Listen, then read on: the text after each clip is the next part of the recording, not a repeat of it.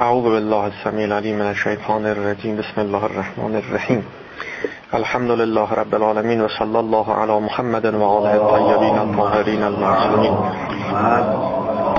سيما بقية الله في الأرضين ولعنة الله على أعدائهم أجمعين من الآن إلى قيام يوم الدين. اللهم أرنا الحق حقا حتى نتبعه وأرنا الباطل باطلا حتى نجتنبه.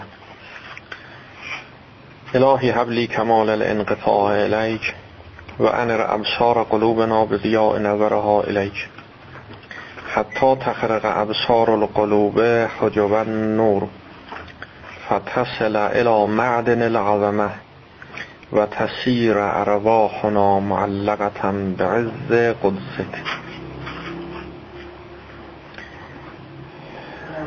سلام و رحمت الله. در مورد نماز که سوال فرمودید در ادامه عرض کنم که این نمازهایی که ما می‌خونیم و در حقیقت نمازهایی که باید بخونیم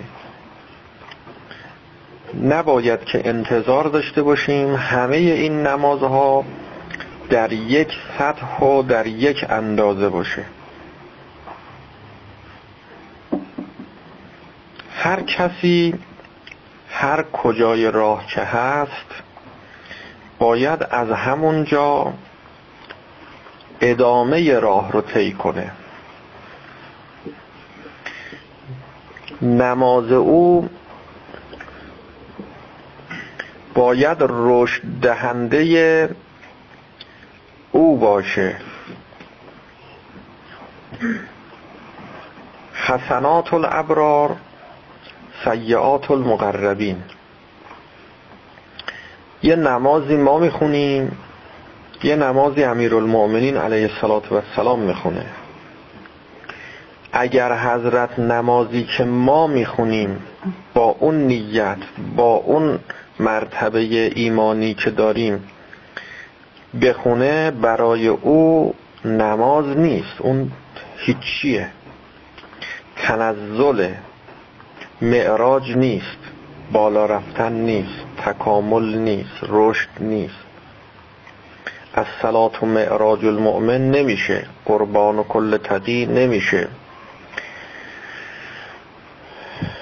نماز ما هم امکان نداره که مانند نماز امیرالمؤمنین بشه. یعنی بالفعل بشه. الان که اینجا هستیم پایین هستیم نماز او رو بخونیم. این هم که امکان نداره. پس لاجرم هر کسی باید نماز خودش رو بخونه. خب نماز خود ما چیه؟ نماز خود ما نماز متناسب با مرتبه وجودی ماست مرتبه ایمانی ماست مرتبه انتخاب و دست قربت ماست.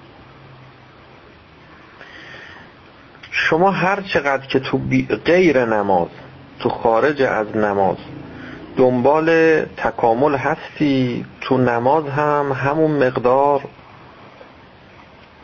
ادامه پیدا می‌کنه. یعنی نماز یه وسیله ای میشه که شما هر کجا هستی از همونجا جلوتر بری حرکت کنی. مثل دانش آموزی که مثلا فرض بکنید نمرش پونزده بوده. حالا این سولز تلاش کرده فعالیت کرده کار کرده. نمرش از پونزده رسونده به شونزده. خب این پیشرفت کرده. کلمه تکامل برای او صحیحه. بجاست. میگیم دانش آموز فعالیه. یه نمره اضافه شده. پیشرفت کرد. دانش آموزی که نمرش 17 بوده. حالا این سال شده 16 هر دوتای اینا نمرشون شده 16 اما به یکی میگیم باری کلا پیشرفت کردی ترقی کردی. اما به دیگری میگیم تنزل کردی پایین اومدی. اگر بگی که خب من همون 16 رو گرفتم که اونم گرفت سلام و رحمت الله. اونو تشویق می‌کنیم اینو تنبیه می‌کنیم. میگیم این چه نمره یا آوردی؟ با خودش میسنجیم. با خودش میسنجیم. ملاک سنجش تکامل یک انسان. ملاک سنجش نمازهای ما کیه؟ آیا ملاک سنجشش نماز امیرالمومنین علیه السلامه؟ یا نه ملاک سنجشش خودمونی؟ ببینیم کجا بودیم. حالا این نمازی که خوندیم کجا رفتیم؟ تو نماز ما فکر چی هستیم؟ فکر دنیایی؟ مرتبت اینجاست. حواست جمع بشه که غیر نمازت خرابه. غیر نمازت خرابه که تو نمازت خراب شد. شما حالا نمازت رو درست کن. غیر نمازت خراب باشه ها. یعنی ریشه ای کار اصلاح نکنی. ولی تو نماز تمام حواستو متمرکز کن رو معانی حمد و سوره و کاری که تو نماز میگی. فایده نداره. مشکل حل نشد. هدف دنیا بوده. دنیا رو مقصد قرار دادی. گر در طلب گوهر کانی کانی. گوهر کان یعنی زمینی. دنبال این هستی که زر و زیور و جواهرالات و امثال اینا گوهر ارزش شدن برابر با همین کانه یعنی زمین. به اندازه زمین میارد گر در پی جستجوی جانی جانی. هر کسی یه جاییه. یه ارزشی داره. من فاش کنم حقیقت مطلب را. هر چیز که در جستن آنی آنی. دنبال چی هستی تو غیر نماز ها این نماز یه تذکری است یه تنبهی است ما حواسمون رو جمع بکنیم. به خود بیایم به خود بیایم و متوجه باشیم که کجا می‌خواستیم بریم و کجا داشتیم می‌رفتیم.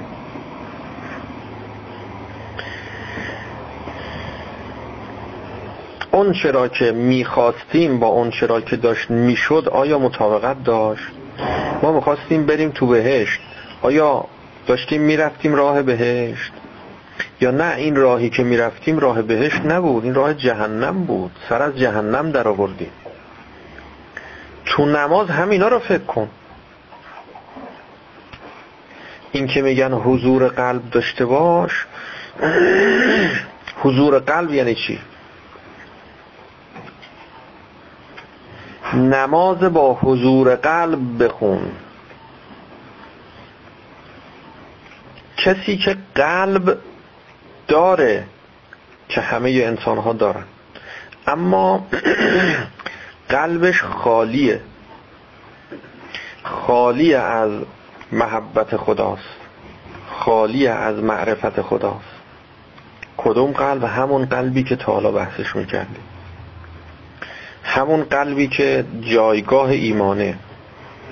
همون قلبی که مرکز فرماندهی ناخداگاه هر انسانیه. که از اونجا برنامه ریزی که شد طبق اون برنامه انسان عمل می‌کنه. اون قلب اگر خالی از برنامه الهیه شما خدا رو در قلبت وارد نکردی. حالا می‌خوای نماز بخونی. می‌خوای حضور قلب داشته باشی. قلبت حاضر باشه. یعنی خودت رو رها کنی دیگه. بسپری به همون قلب اون قلب کار کنه. اون مرکز فرماندهی کنه.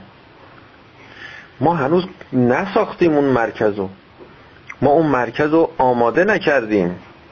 کار نکردیم روش. به محض اینکه خودمون رو بسپریم به اون مرکز بگیم می‌خوایم حضور قلب داشته باشیم. این ذهن ما میره این فکر ما میره. تشبیه می‌کنن به پرنده. یه پرنده ای که این دائم از این شاخه به اون شاخه میپره. یک درخت پرشاخه یک جا متمرکز نمیشه وای نمیشه مرتب از این شاخه به اون شاخه از اون شاخه به اون شاخه. این تائر فکر شما تائر ذهن شما هنوز یک برنامه متمرکز پنهانی در زمیر ناخداگاه نداره تا از اونجا برنامه ریزی بشه که بدون تکلیفش چیه. وقتی گفت الله اکبر کجا باید بره؟ و وقتی که گفت السلام علیکم و رحمت الله و برکاته حالا کجا باید بیاد؟ این کار نشده. خب کاری که نشده شما تو نماز حالا می‌خوای؟ چیزی که نیست رو می‌خوای ازش استفاده کنی. مثل کسی که سواد نداره می‌خواد بخونه. شما سواد نداری هنوز. چی رو می‌خوای بخونی؟ بله باید خوند کسی هم که سواد نداره باید بخونه. منتها بخونه تا سواددار بشه. باید بخونه تا سواددار بشه. خب حالا حضور قلب این یعنی نماز این فردی که سواد نداره این چیه؟ نماز این اینیست که مثل کسی که سواد داره گر رو گر بخونه و تند و تند مثل روزنامه بره جلو؟ نه. نمی‌تونه اصلا اینجوری بخونه. کلی طول می‌کشه تا یک کلمه رو جفت و جور کنه و بخونه. کسی که سواد نداره نمازش اینه که جوری نمازو بخونه که اونایی که می‌خوان برسن به اون جایی که. یعنی تو نماز توجه کنه. توجه کنه به این که این نماز من می‌خواد با قصد قربت انجام بشه. به قصد و به نیتش توجه کنه. به اذکار نماز نه حمد سوره. البته خب قبلش باز مرحله قبلش رو باید طی کرده باشه دیگه. اول از کار لفظی نمازش رو اصلاح کنه. غلط نخونه. درست بخونه. بعد بیاد کم کم سراغ این که از نماز نیتش در نماز چی باید باشه. در روایتی از حضرت امیر علیه السلام است که از امام صادق علیه السلام هم به مضمون دیگه هست. حضرت فرمود الهی ما عبد تو که خوفا من نارک ولا طمعا فی جنتک. بل وجد تو که اهلا للعبادت فعبدتک. خدایا من تو رو عبادت نمی کنم به خاطر ترس از جهنمت. یعنی نمازی که می‌خونم به خاطر ترس از جهنم نیست که جهنم نرم. در آتش نسوزم. و نه به خاطر طمع به بهشته به خاطر اینکه وارد در بهشت بشم. و از نعمات بهشتی بهره ببرم. نماز بخونم به این خاطر. بل. بلکه. وجد تو که اهلا للعبادت فعبد تو سلام علیکم. خدایا تو رو شایسته این که عبادتت کنم یافتم. به همین خاطر تو رو عبادت می‌کنم. خیلی ها در معنا کردن این فرمایش امیرالمؤمنین علیه السلام زحمت های زیادی به خودشون دادن. خیلی ها زحمت دادن. که این فرمایش چیه؟ چجوریه چی میشه؟ و تلاش کردن که از همین حالا مثل حضرت نیت کنن. بگن الهی مثلا وجد تو که اهلا للعبادت فعبدتک و شرح و معنا و تفسیری که از برای این فرمایش دارن شرح و معنا و تفسیری که مناسب با این فرمایش نیست. به خاطر همین اشتباهی که صورت می‌گیره.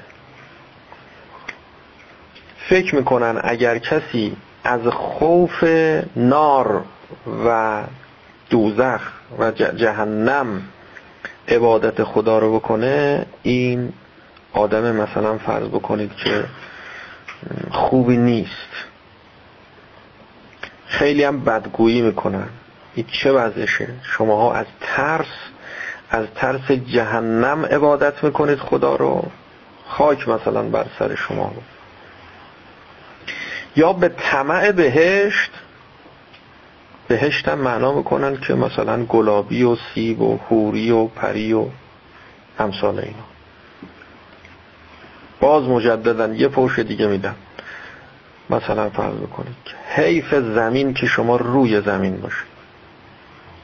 زیر زمین باشید بهتر از روی زمین. خب بگیم که خب میگن نه نیت عالی اینه که حضرت امیر علیه السلام داشت. خدا رو شایسته عبودیت ببین و عبادت کن. در حالی که هر انسانی نمازش وقتی و عبادتش تو همون مرتبه ای که هست باید باشه.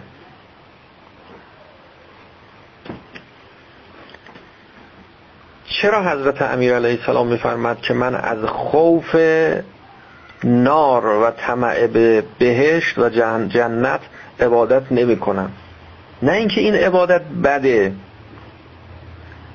نه به خاطر اینکه حضرت این مرحله رو طی کرده وارد شده در بهشت ایمن شده از جهنم. کسی که راه رو طی کرد مسیر رو پیمود. دیگه سر دوراهی بهشت و جهنم نیست. تا به خدا بگه خدا یا منو از شر آتش جهنم حفظم کن. نیست اصلا دیگه سر دوراهی. دیگه سر دوراهی نیست تا به خدا بگه خدای منو ببر تو بهشت. رفته تو بهشت. تو بهشت نشسته. خب حالا تو بهشت که نشست تازه وقت عبادته. عبادت بهشتیان همون نعمتهای بهشتیه. لذتهای بهشتی ها عبادت خداست. خب اونجا حالا عبادت می‌کنه. در اون مقامه. خب حالا کسی که تو بهش نشسته و عبادت خدا می‌کنه این می‌تونه اصلا نیتش این باشه که به بهشت برسه؟ کسی که با سواد شده. حالا داره می‌خونه. بگیم قرض تو از خوندن این متن اینه که با سواد بشی. میگه نه. من با سواد شدم. من خوندن نوشتن بلدم. میگیم خب پس چرا می‌خونی دیگه؟ میگه خب خوندن نوشتن یاد گرفتم که خب بخونم دیگه. این همه زحمت این همه تلاش خوندن و نوشتن و یاد گرفتم که حالا هر متنی رو گذاشتن جلوم بتونم بخونم و حالا بخونم و استفاده ببرم بهره ببرم.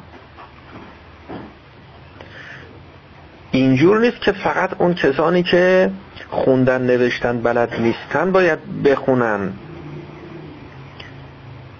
هر دو یه کار انجام میدن هر دو می‌خونن. هر دو نماز می‌خونن. هم اونی که اول راهه هم اونی که آخر راهه. اونی که اول راه نماز می‌خونه تا وارد در بهشت بشه. ایمن از جهنم بشه.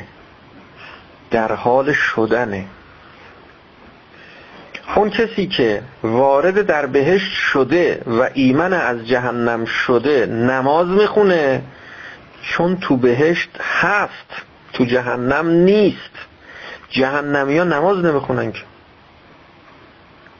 بهشتیام کاری غیر از نماز خوندن ندارن. نماز خوندن کار بهشتی هاست غذای بهشتی هاست خوراک بهشتی هاست اون آیه ای که در جلسه گذشته عرض کردیم که میفرمد که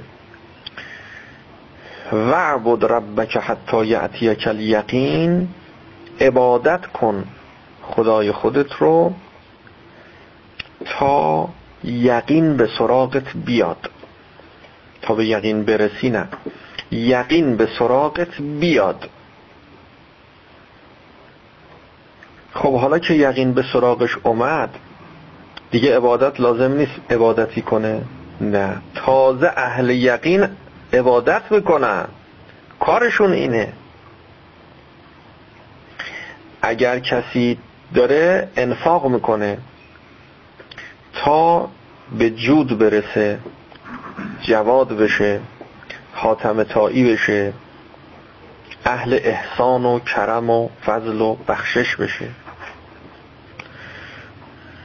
بعد از اینکه به فضل و کرم و بخشش و جود و اینها رسید دیگه انفاق نمی‌کنه. میگه خب ما انفاق می‌کردیم که بتونیم از مال دنیا بگذاریم حالا که گذشتیم دیگه. دیگه هر چی هم هر کی داره بگیریم بریزیم جیب خودمون. تازه این شده حاتم تایی حالا این یه لفظی که حاتم تایی در قیاس با خیلی ها هیچی نیست. خیلی از اولیاء خدا خیلی جلوتر. حالا این یه لفظی که دیگه متعارف شده به کار می‌بریم حاتم تایی شده حالا حاتم تایی شد تازه حالا انفاق می‌کنه. حالا هرچی داره و هرچی هم نداره میده. تا قبل از اینکه به مقام عبودیت خدا برسه مثلا فرض بکنید که شبانه روز 17 رکعت نماز بخون مقامش که اومد بالاتر عبودیتش که بیشتر شد میشه 51 رکعت. و نوافلم اضافه میشه کم کم. حالا نماز که میگیم حالا حتما این فقط دلاراست شدن هم نیست. ها. مجموعه عبودیت حق تعالی. من جمله نماز این اعمال. مطیعتر میشه فرمان بردارتر میشه نسبت به حق تعالی. وقتی که رسید به مقام امیر المومنین علیه السلام وقت شبی هزار رکعت نماز می‌خونه. حالا اون نماز چه نمازی بوده؟ و این هزار رکعت چه هزار رکعتیه؟ ما دیگه خبر ندیم اینجور نیست که هرچی مقامش میره بالاتر. این فرض بکنید دست از عبودیت خدا هی بیشتر بر میداره هی ول می‌کنه هی ول می‌کنه. مثل این دراویش و صوفیا که هرچی مقامشون بالاتر میره اینها عبادتشون کمتر میشه. منیتشون بیشتر میشه. خودخواهیشون قویتر میشه. و بیاریشون نسبت به تکالیف و وظائف الهی بیشتر میشه. لفظ بیاری رو به کار بردن به خاطر اینکه از شعارهای خودشونه. که بزن بر تبل بیاری. بیاریشون بیشتر میشه. این غلطه. انسان هرچی بزرگتر میشه باید معدبتر بشه. بعضی هرچی رشدشون بیشتر میشه بیادبتر میشن. اینا جز انحرافات راهه. شما تو دبستان ببینید بچه ها چقدر معدبن چقدر حرف گوش کنن. معلم که میاد سر کلاس احترام می‌ذارن و نازم به مدیر مدرسه رو میان تو راهنمایی خود لجام گسیخته تر میشن پر روتر میشن بی تر میشن. میرن تو دبیرستان دیگه هیچی اصلا کتک هم می‌زنن معلمو. کافیه فقط مثلا فرض بکنید که بعدا می‌گیرن یه فصل کتکشان می‌زنن. البته هر معلمی رو نمی‌تونن بزنن. مثل شما شل بارفته باشه چه میزننش. اما خب اگه بیار نباشه ورزیده باشه ورزشکار باشه خیلی اوضاع احوال به هم ریخته است. خب ما داریم صحبت از کجا می‌کنیم باید صحبت از چی بکنیم. ما تو این خوراکمون گیریم. تو ورزشمون گیریم تو خوابمون گیریم تو نمی‌دونم مطالعهمون گیریم تو مدرسهمون تو همین پایین پایین پایینا گیریم.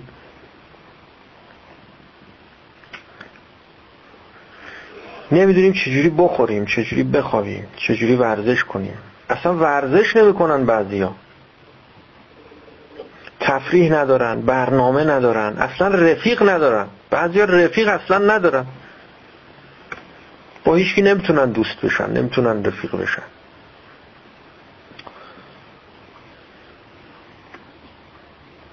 خب حالا حیفه بیایم پایین. نه بریم بالا. اینا مال زیر فرشه.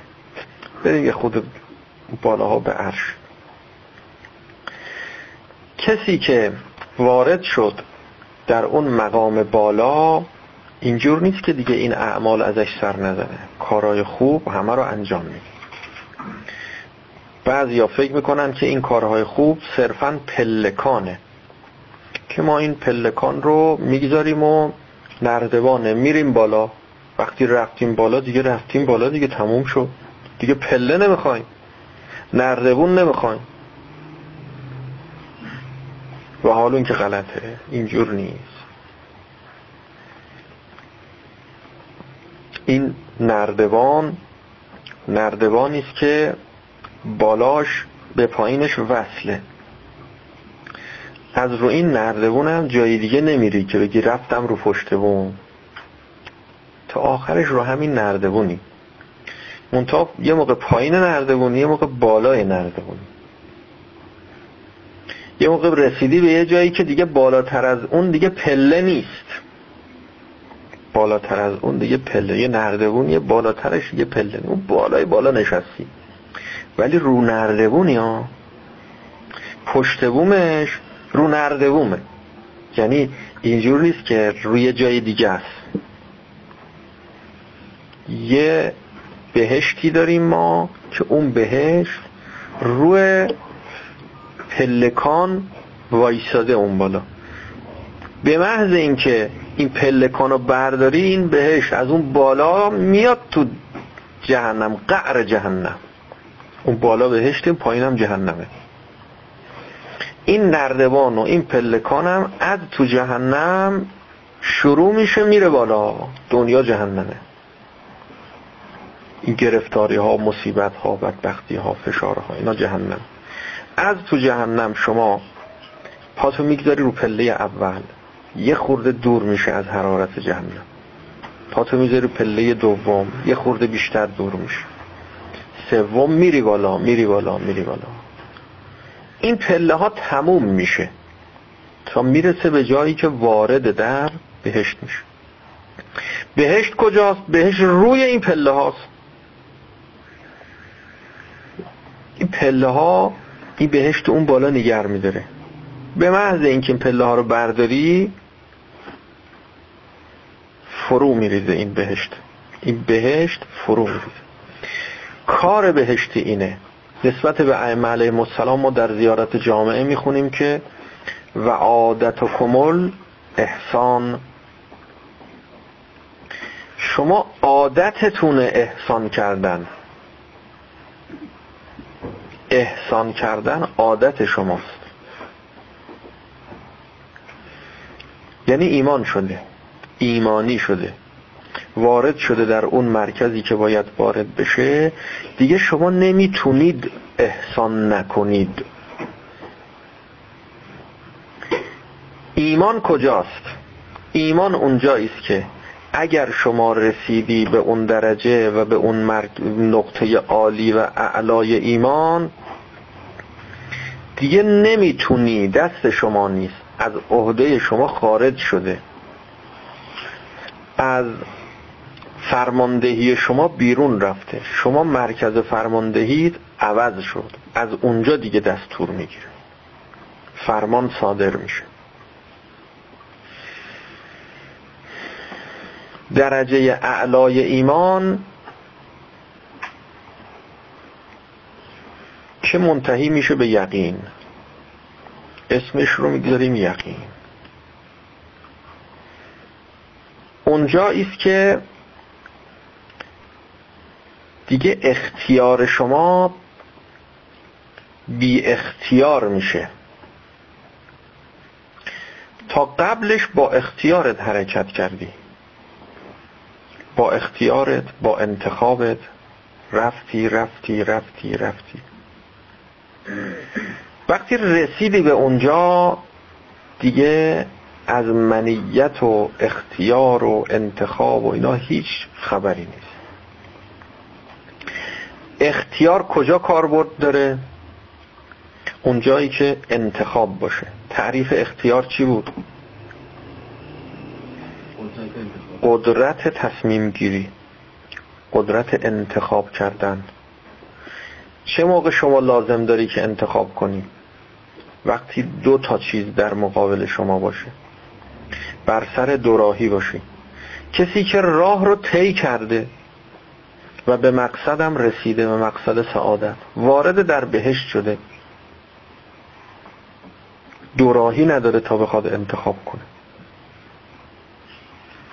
تمام کار. دوراهی وجود نداره که بگه من باید انتخاب کنم. اینجا رو میگیم یقین. اینجا اونجایی است که اسمش یقینه. تا قبلش که شما انتخاب می‌کردی دو مرحله داره. یک مرحله مرحله انتخاب با زحمت با فشار با مصیبت با تحلیل رفتن قوای روانی باطنی درونی. یه مرحله مرحله ایمان. یعنی انتخاب بدون زحمت. یه انتخاب با زحمت یه انتخاب بدون زحمت. علمای اخلاق میفرمند که ملکه عدالت. میفرمند که ملکه عدالت یه ملکه است. ملکه عدالت. تعریف ملکه عدالت چیه؟ میفرمند که اگر انسان برسه به جایی که به آسانی و به راحتی گناه رو ترک کنه هنگام مواجهه با گناه به راحتی ترک کنه. زحمت نه یعنی انتخاب هنوز می‌کنه ها. هنوز تو مرحله انتخاب هست. اما راحت ترک می‌کنه. اینجور نیست که با زحمت با فشار این انسان رو از نظر اخلاقی میگن عادل. که خب متاسفانه در فقه این معنا وارد شده و سرایت کرده و بعضی از آیون در فقه هم همینو میگن. یعنی همونی که در علم اخلاق بزرگان اخلاق فرمودن که عدالت ملکه است. و ملکه وقتی اطلاق میشه که انسان به راحتی بتونه واجباتش رو انجام بده محرمات رو ترک کنه و اطاعت خدا کنه. اینو در فقه هم وارد کردن که مثلا امام جماعت که باید عادل باشه عدالت یعنی این که اگر اینجور باشه دیگه امام جماعتی اصلا پیدا نمی کنی که عادل باشه. که اینجور باشه نسبت به همه گناهان. یک گناه دو گناه که نیست. ببینید مثلا خوردن نجاست مدفوع انسان خوردنش حرامه. اینم یکی از محرمات. خب نسبت به این همه ملکه عدالت دارن هیچ کس اصلا اینجور نیست که سختش باشه و مثلا بهش فشار بیاد زور بیاد که ریاضت بخواد بکشه که نخوره مثلا. این گنده که صافت رو. نه. خیلی راه اگه بخواد بخوره بعد این مصیبته.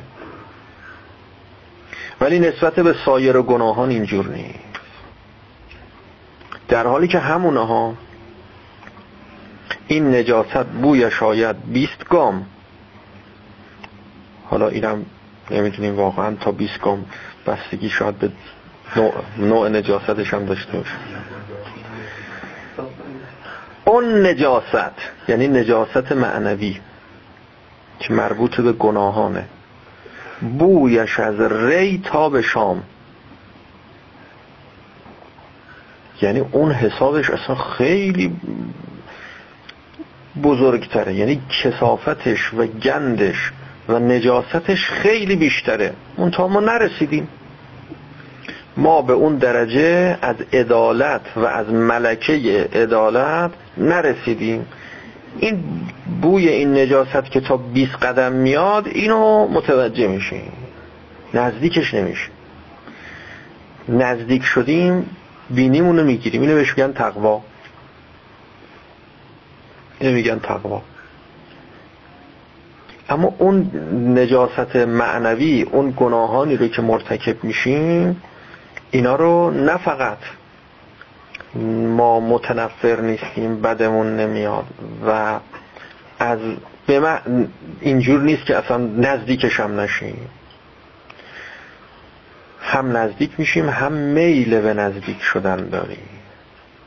میل به نزدیک شدن. اگر بخوایم نزدیک نشیم باید پا رو نفسمون بگذاریم. خب این تعریف البته در فقه جا نداره که ما عدالت رو اینجور معنا بکنیم بله البته عدالت در فقه باید مراتب رو ما لحاظ بکنیم امام جماعت باشه یا قاضی شرع باشه یا حاکم مسلمین باشه مرجع تقلید باشه اینا همه عدالت درشون شرطه.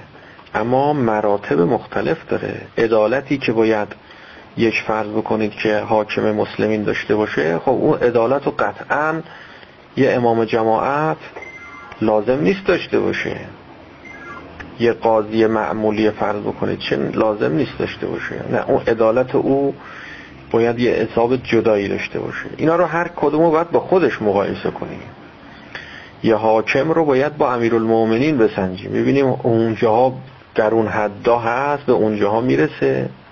حالا در اون حدا که میگیم یعنی تو اون مایه ها تو اون مایه ها نه با خود امیرالمومنین تالی تلوش.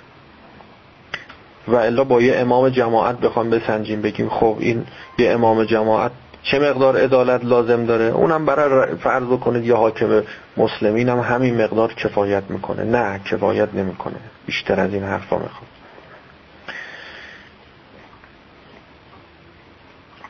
ایمان کاری می‌کنه که ما ناخداگاه اگه ایمان اومده باشه به هر مقداری که اومده ناخداگاه اونی رو که خدا می‌خواد انجام میدیم ناخداگاه اونجوری که خدا می‌خواد فکر می‌کنیم این پرنده ها رو کبوترها رو دیدید که جلد میشن میگن جلد شده. این همون تعبیر ایمانه. یه مدت اینا رو نگه میدارن تا جلد بشن. یه کبوتری که میارن مدتی تو قفس خونه نگهش میدارن. همون روز اول در قفس رو باز نمی‌کنن که این بره. در قفس می‌کنن. در قفس هم میبندن. یه مدت همینجا آب و دونه بخوره. بعد فرض بکنید که پروالش هم میچینن.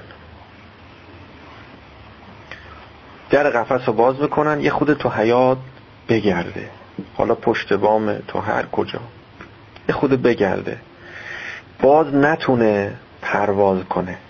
پرواز هنوز نه. زود. این پرواز کنه رفته.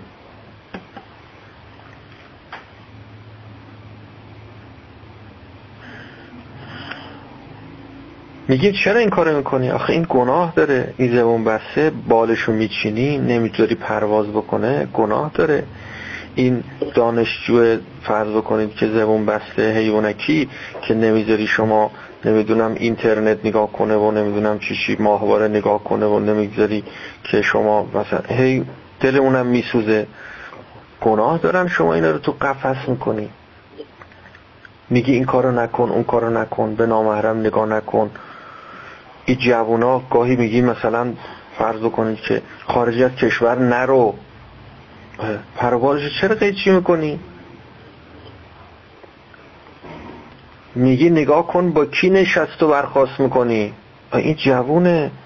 بذار آزاد باشه. این می‌خواد پرواز کنه. این بال در آورده. خدا بهش بال داده. تو بالشو برم داره قیچی می‌کنی.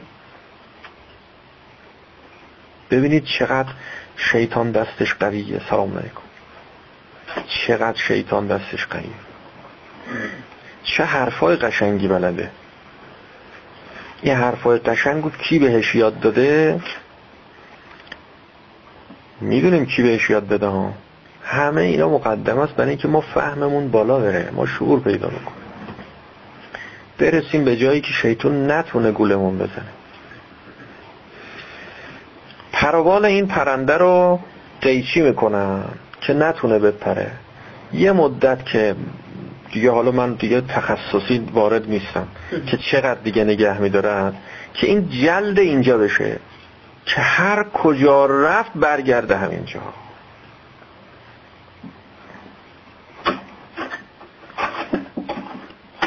دیگه بهش نمیگن فرار مغزها. بهش میگن خروج مغزها. فرار مغز با خروج مغز فرق می‌کنه. پرنده ای که هنوز جلد نشده که هر کجا رفت دوباره برگرده همونجا. این اگر رفت دیگه میگیم فرار کرد. این فرار کرد. رفت که دیگه بر نمیگرده. یه پرنده باز دیگه یه جای دیگه می‌گیره اینو. این مال اون میشه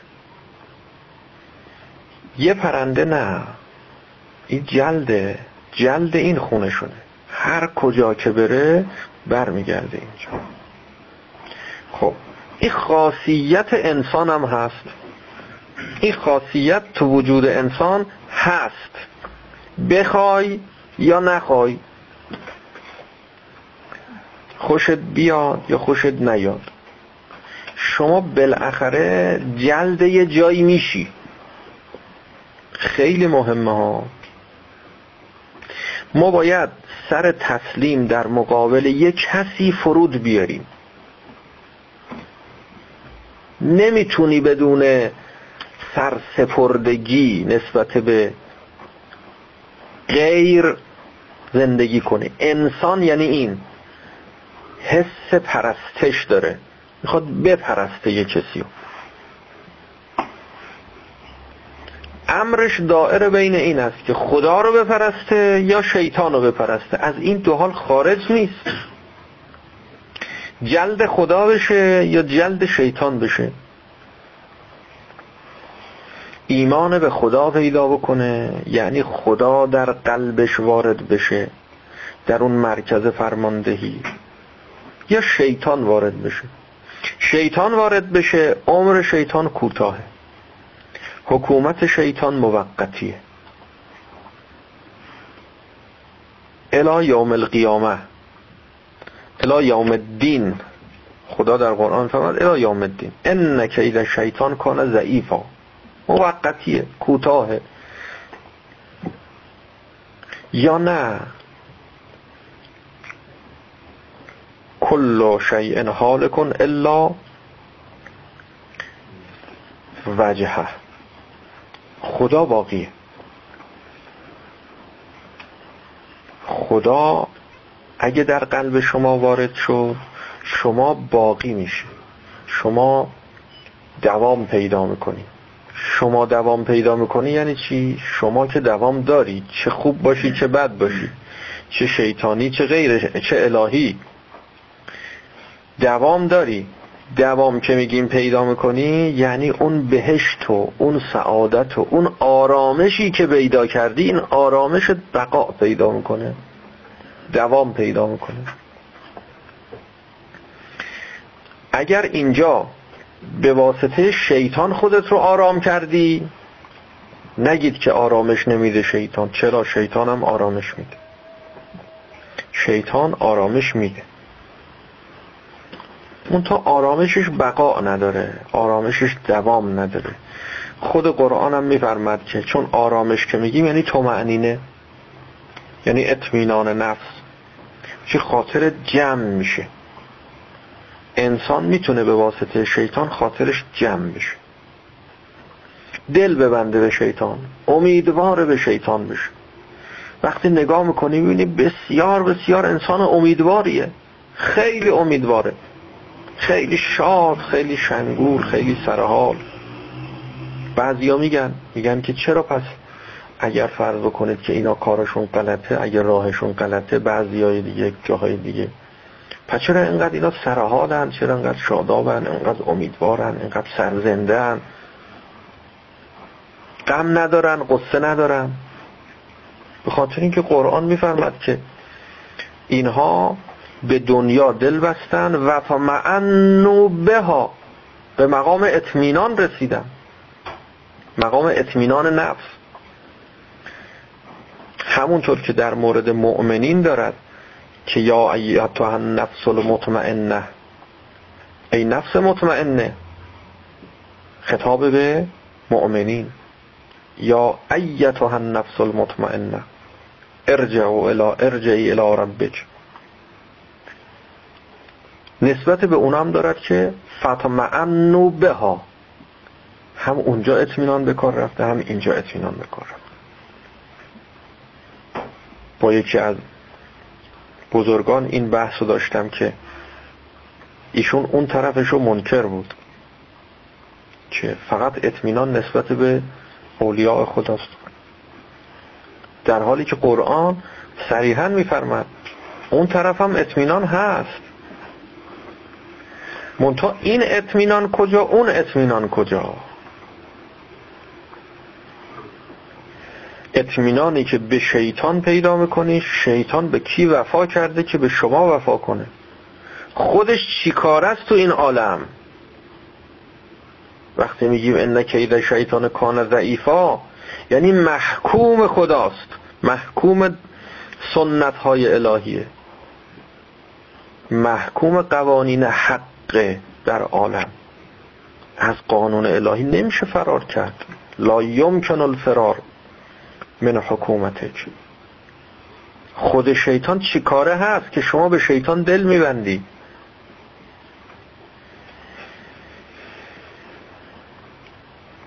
پس این ظاهر ما رو فریب نده. ببینیم یه عده خیلی امیدوارن. خیلی فرض کنید شادن شنگولن میگن میخندن. خوشحالن. نه. هر شادی شادی الهی نیست. شما تلاش کن شادی باقی به دست بیاری. شادی باقی. خب مقدمه تحصیل این شادی باقی چیه؟ نیست که یه مدتی پروبالت رو قیچی کنی. بری در خانه اهل بیت علیهم السلام جلد شی. این خاصیت تو وجودت هست. چرا میری سرسپرده غیر اهل بیت میشی؟ چرا میری کتابای نمی‌دونم کیو کجا و چیو می‌خونی؟ چرا نمیای روایت اهل بیت علیهم السلام مطالعه کنی؟ چرا این مغز تو این مرکز فرماندهی وجودت رو در اختیار غیر خدا قرار میدی؟ یه مشت آدمایی که خودشون هم هیچی نیستن هیچکی نیستن. خودشون هم لب پرتگاه ایستادن. تکون بخوره زیر پاشون خالی شده پرت شدن در قعر جهنم. شما دل به اونا میسپری؟ با مطالعه کتاب های اونها می‌خوای به آرامش برسی؟ نه خیال کنی حتما باید یه کتاب کسی رو بخونی ها یه شیطان هم تو وجود خودت هست. شیطان از تو درون خودت هم اگر دستت رو در دست اولیاء خدا نگذاشتی خاطرت جمع باشه شیطان دستتو می‌گیره. نمیمونی بین زمین آسمون که. معطل نمیمونی. یکی دستتو می‌گیره. آماده است. منتظر ببینه شما دستت. تو دست کسی هست تو دست خدا و اولیاء خدا هست یا نیست. به محض اینکه دستت ببینه خالیه می‌گیره دستتو معطلش هم نمی‌کنه. منتها وقتی دستتو گرفت اگه سو انتخاب داشته باشی بهت میگه. میگه من شیطانم ها. گاهی هم ازت راهنمایی هم می‌خواد میگه خب بگو حالا چیکار کنیم با هم میشینید مشورت می‌کنید فکر می‌کنید برنامه‌ریزی این کارو کنیم این کارو کنیم تا مثلا این آتیشو بسوزونیم اون آتیشو بسوزونیم. مشورت هم می‌کنه شما درس هم بهش میدی. بعد از یه مدتی که شاگردیشو می‌کنی شما انسانی دیگه اون جنه. شما از او بالاتری از او جلوتری. بعد از مدتی راهو بهت نشون که داد؟ بیراه رو بهت که نشون داد شما در بیراه رفتن اوستاتر میشی.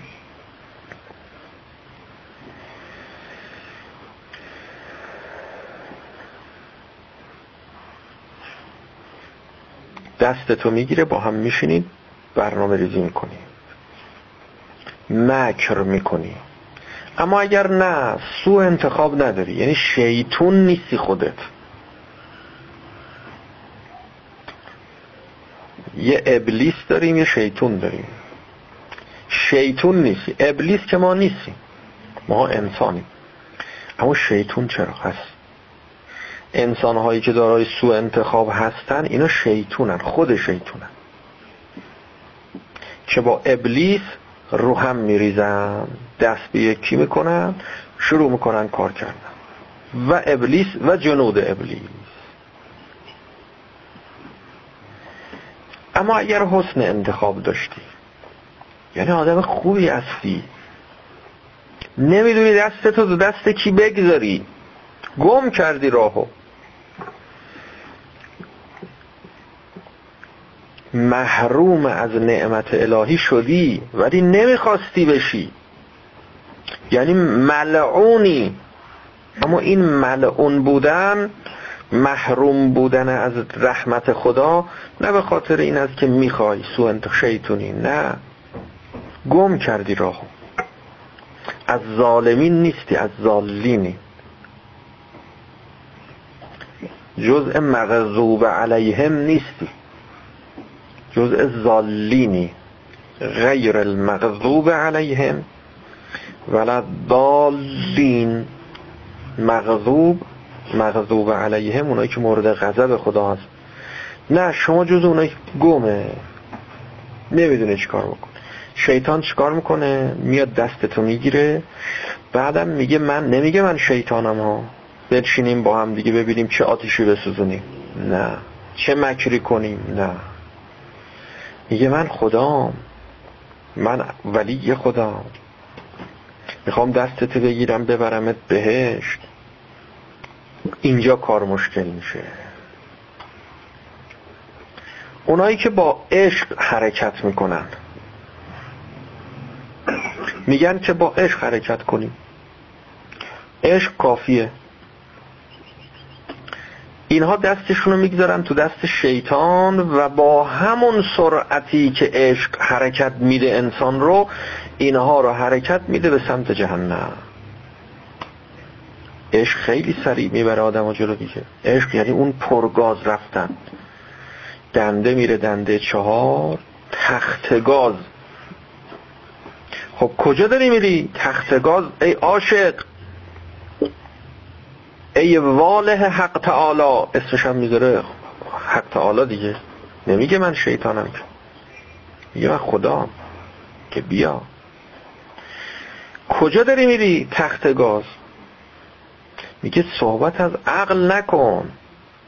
صحبت از عقل و معرفت نکن.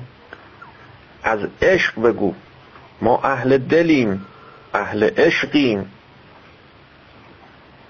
قافل از این که اونایی که عاشق واقعی بودن اونا گفتن که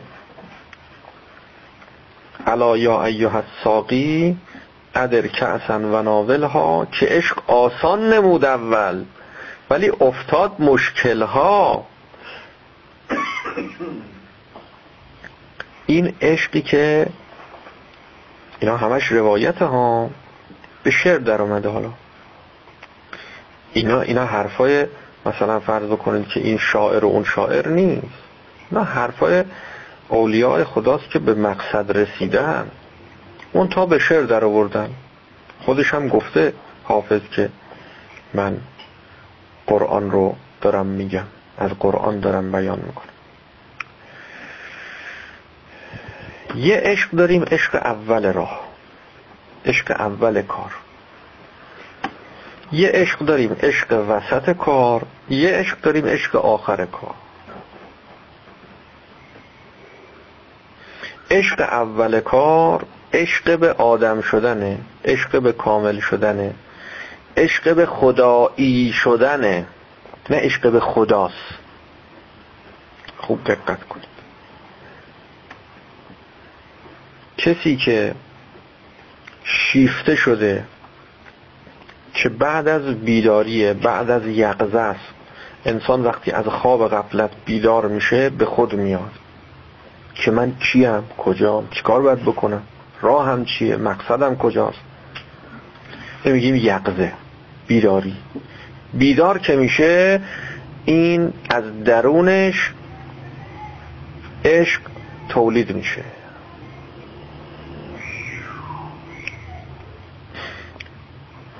این عشقی که بهش درش به وجود میاد اینو حرکتش میده. این شروع راهه. عشق به چی؟ عشق به این که حالا می‌خواد ببینه چی هستم چی هستم. عشق به معرفت. حالا می‌خواد حرکت کنه تا معرفت پیدا بکنه راهو پیدا بکنه. اینجا قاطی میشه. بعضیا میان همینجا یعنی شیطان. شیطان میاد به این اف... تور این افراد که بخوره دستشون رو می‌گیره میگه که بیا. تو رسیدی. تو رسیدی. تمام. همین بود. باید همینجا به همین باید می‌رسیدی. تو رسیدی. تمام اولیاء خدا می‌خواستن به عشق برسن. خب تو عاشقی دیگه الان. ببین الان چه وضعیتی پیدا کردی. خب رسیدی دیگه تموم دیگه کار. غافل از این که متعلق این عشق رو ببین چیه. متعلق این عشق یعنی عشق به چی پیدا کرده؟ این عشق به این پیدا کرده که خودشو تازه آدم کنه. تازه را بیافته بگرده استاد پیدا بکنه راه و طی بکنه. این تازه عشق به این پیدا کرده. این هنوز عشق به خدا پیدا نکرده. اصلا خدا رو نمی‌شناسه.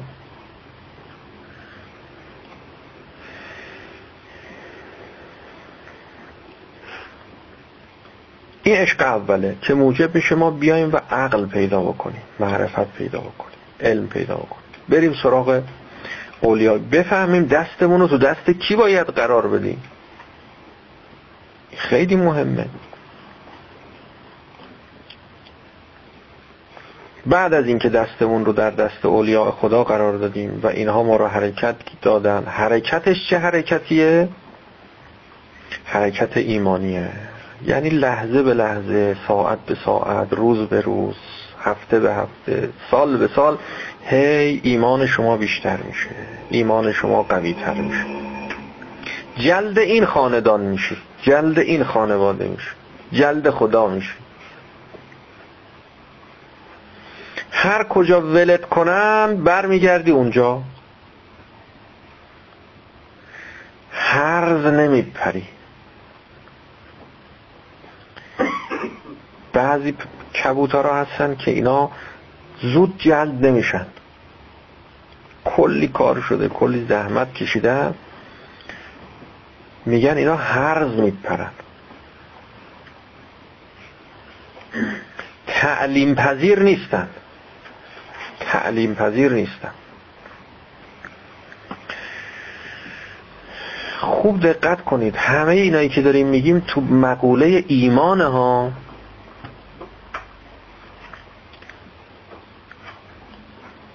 تو مقوله ایمانه. که شما اون مرکز برنامه ریزی درونی تو دست کی می‌خوای بدی که پرش کنه؟ خاطر جمع. همتون یه همچین مرکزی دارید. و خاطرتون هم جمع که این مرکز رو یکی پر می‌کنه. این یه چاله است. یه چاله است تو وجود همه ما هست. حساب بکنید مثلا تو مغزمون. تا ما مصورش نکنیم خیلی معلوم نمیشه. فرض کنید تو مغز یه چاله وجود داره. این چاله رو باید یکی پر کنه. چی پر کنه با چی پر کنه؟ شیطان پر بکنه با نجاسات.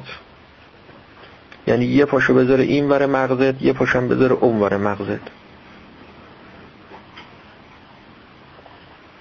خودشو سبک کنه شما رو سنگین کنه.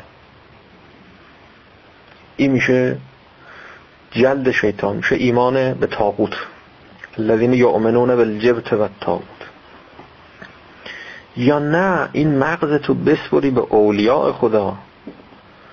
که اولیاء خدا پر کنن از حق. اون کسانی که اصلا غیر از حق و تهارت و پاکیزگی هیچ چی دیگه تو وجودشون نیست از باطل خبری نیست. والحق معکم و فیکم و منکم و الیکم و انتم معدنه اهله و معدنه. هیچ چی دیگه اصلا نجاست ندارن. آلودگی ندارن خدا اینها رو تطهیر کرده. آیه تطهیر همینو میفرماد. خدا اینها رو تطهیر کرده تا من و شما یک عروت الوسقایی داشته باشیم که مستمسک به اون عروت الوسقا بشیم. دستگیره مطمئن. که دستمونو بگیریم به اونجا. خاطرمون جمع بشه. که اگر که این چاله ذهن ما می‌خواد پر بشه از حق پر میشه از باطل پر نمیشه. هرچی از دهان اینها خارج بشه حق. هرچی از اعمال اینها صادر بشه حق. نگاه به اینها می‌کنی یاد خدا میافت یاد حق میافت. من نجالس با کیا مجالست کنیم؟ من یذکرکم الله رؤیته. اون کسی که وقتی نگاهش می‌کنی حضرت عیسی علیه السلام به حواریون فرمود. کسی که وقتی نگاه می‌کنی به او به یاد خدا میافتی یذکرکم الله الله یعنی حق. نه یعنی الف و لام و ه این که الله نیست. الله خود الله. حق رو ببینی. جز حق نبینی. و یزید فی علمکم منطقه. کسی که وقتی که سخن میگه برای شما بر منطق بر علم شما افزوده میشه. وقتی سخن میگه بر فضل و فهم و کمال و معرفت و عقل و علم شما افزوده میشه. و یزید و فی الاخرت عمل و یزید و و یرقبکم و یرقبکم بالآخرت عملو وقتی عمل انجام میده عمل شما رو ترغیب به آخرت می‌کنه.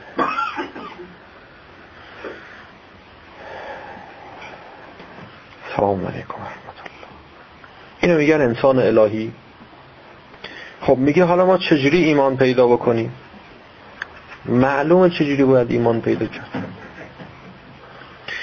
میگیم ها بحث می‌کنیم. یه خورده ریزایی هم میگیم توضیحاتی هم میدیم کلاسیکش هم می‌کنیم دستبندی هم می‌کنیم یک دو سه چهارش هم می‌کنیم. اما معلومه باید چی کار کرد.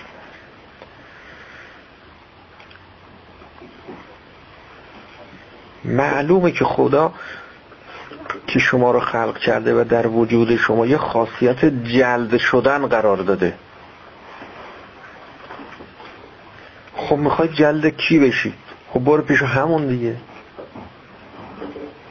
برو پیش همون. گوش تو به حرفای کی می‌خوای بسپاری؟ این گوش شما بالاخره می‌خواد یه حرفی بشنوه. میره به این حرفی می‌خوره به گوش. حالا می‌خوای این گوشو به حرف کی بگو؟ یزید و فی علمکم منطقه. یه کسی که علم شما رو اضافه کنه یا جهل شما رو اضافه کنه؟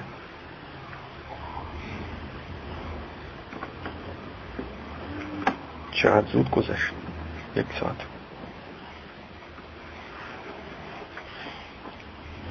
این نک... اینجا یه نکته ای داره درش که حالا اینو عرض بکنم و بحث رو تمام کنیم. گرچه تمام نشد و باقی موند. منتها دیگه چون ناقص اینجا که ناقص میمونه دیگه میره تا هفته بعد. تا هفته بعدم یادمون میره که کجاش ناقص بود. ولش می‌کنیم. میره تا دوره بعد. بله میره تا دوره بعد تا باز بیاد. آه عشق سوم مونده بود. آه این یکیشو عرض کنم اون حالا عشق سوم پیش باشه واسه هفته بعد. این یه جمله رو عرض کنم که الان چی می‌گفتم؟ همین یه نکته واجب گفتم هفته بعد یادمون میره. الان یادمون که مهم بود. یه سلواتی برام الله الله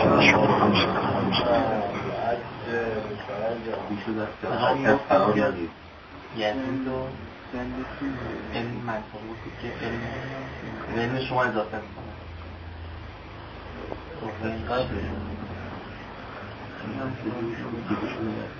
یه نکته مهمی بود اینجا مخواستم عرض کنم.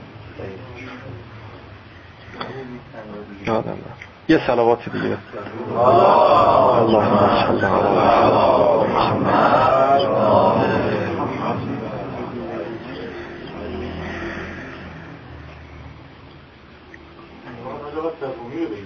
حالا همینو گفتی که اون یادم رفت. اما عشق سوم. این دو تا عشق عشق اول عشق به معرفت عشق دوم عشق به شما عرض کنم که در بین راه بود که عشق به ادامه راه عشق اول عشق شناخت راه. عشق دوم عشق ادامه راه حرکت در راه که این حرکت عبارت از گامهای با گامهای ایمانه حرکتهای ایمانیه. هر چقدر ایمان اضافه میشه شما حرکت بیشتر میشه و مسیر رو بهتر طی می‌کنی. حرکتش حرکت دنیایی نیست که با پات مثلا بری. فرض بکنید که بگی من برم تا مسجد مثلا تا مسجد رفتی ایمان پیدا کردی. نه ایمان اون یه حرکت دیگه ایست حرکت درونیه. سیر در باطن باید داشته باشه. عشق سوم اون عشقی است که عشق به خداست. بعد از اینکه خدا رو شناختی و بعد از اینکه به خدا رسیدی. دیگه مجذوب خدا هستی عاشق خدا هستی خب کسی که عاشق خداست کار غیر خدایی می‌کنه هرگز. جز کار الهی و خدایی از او سر نمی‌زنه. دیگه بویی در کار نیست. همش خداست همش حقه. سرتاپ های وجودش حقه. اینجا اونجایی است که دیگه ازش تعبیر کنیم به عشق بعد الیقین. عشق بعد الیقظه عشق بعد ایمان عشق بعد الیقین. وقتی بیدار شدی یه عشقی پیدا میشه یه شوری ایجاد میشه. که اون شور بعد از مدتی از بین میره. یه شور دیگه ای به وجود میاد. منتها گاهی بین این دوتا نوع شورش با هم فرق می‌کنه. بعضی هم نگران میشن. میگن که ما بچه که بودیم خیلی حال و هوای معنوی خوبی داشتیم. حالا که بزرگ شدیم حال و هوای معنویمون کم شده. میگن تا وقتی جلسات خودشناسی نیامده بودیم خیلی آدم خوبی بودیم خیلی نمازهای باحالی میخوندیم خیلی صفا می‌کردیم. اما وقتی خودشناسی اومدیم دیگه اون حالو نداریم. اون حالو نداریم. قافل از این که اون حال که خب حال بچگی بود. حال بچگی باید بره. یه حال جدیدی باید به وجود بیاد. و اونم محصول معرفته. هی معرفتت بیشتر میشه. هی. ببین الان تو چه خطی هستی؟ تو چه مسیری هستی؟ مسیری که داری میری مسیر درستیه. انگیزه هم داری برای طی کردن این مسیر. این انگیزه همون عشقه. پس تو عاشقی هنوز. منتها نوع عشقش تغییر کرده. اون موقع حال زودگذر موقتی محصول یقضه که بعد از غفلت و خواب و بچگی و طفولیت بوده. این نه. این حالا شما تو راه قرار گرفتی. تو راه قرار گرفتی. ببین تو راهی که داری میری انگیزه برای ادامه این راه داری یا نداری؟ اگه انگیزه داری شما هنوز عاشقی. شما در راهید. شما تو مسیری. مشکل نیست. دنبال حال نباشید. حال یه حال داریم یه مقام داریم. یه حال داریم یه مقام داریم. این اصطلاح البته. بله. حال اونیست که میگذره. مقام اونیست که ثبات داره دوام داره بقا داره. گرچه این انگیزه برای کامل شدنم اینم گذراست منطور نه به این زودی و به این راحتی حتی یعطیه کل یقینه بعد از اینکه یقین اومد دیگه اینم میره. وقت عشق هنوز میاد هست. عشق به چی میشه؟ عشق به خدا میشه. و صلی الله علی محمد و آله الطاهرین.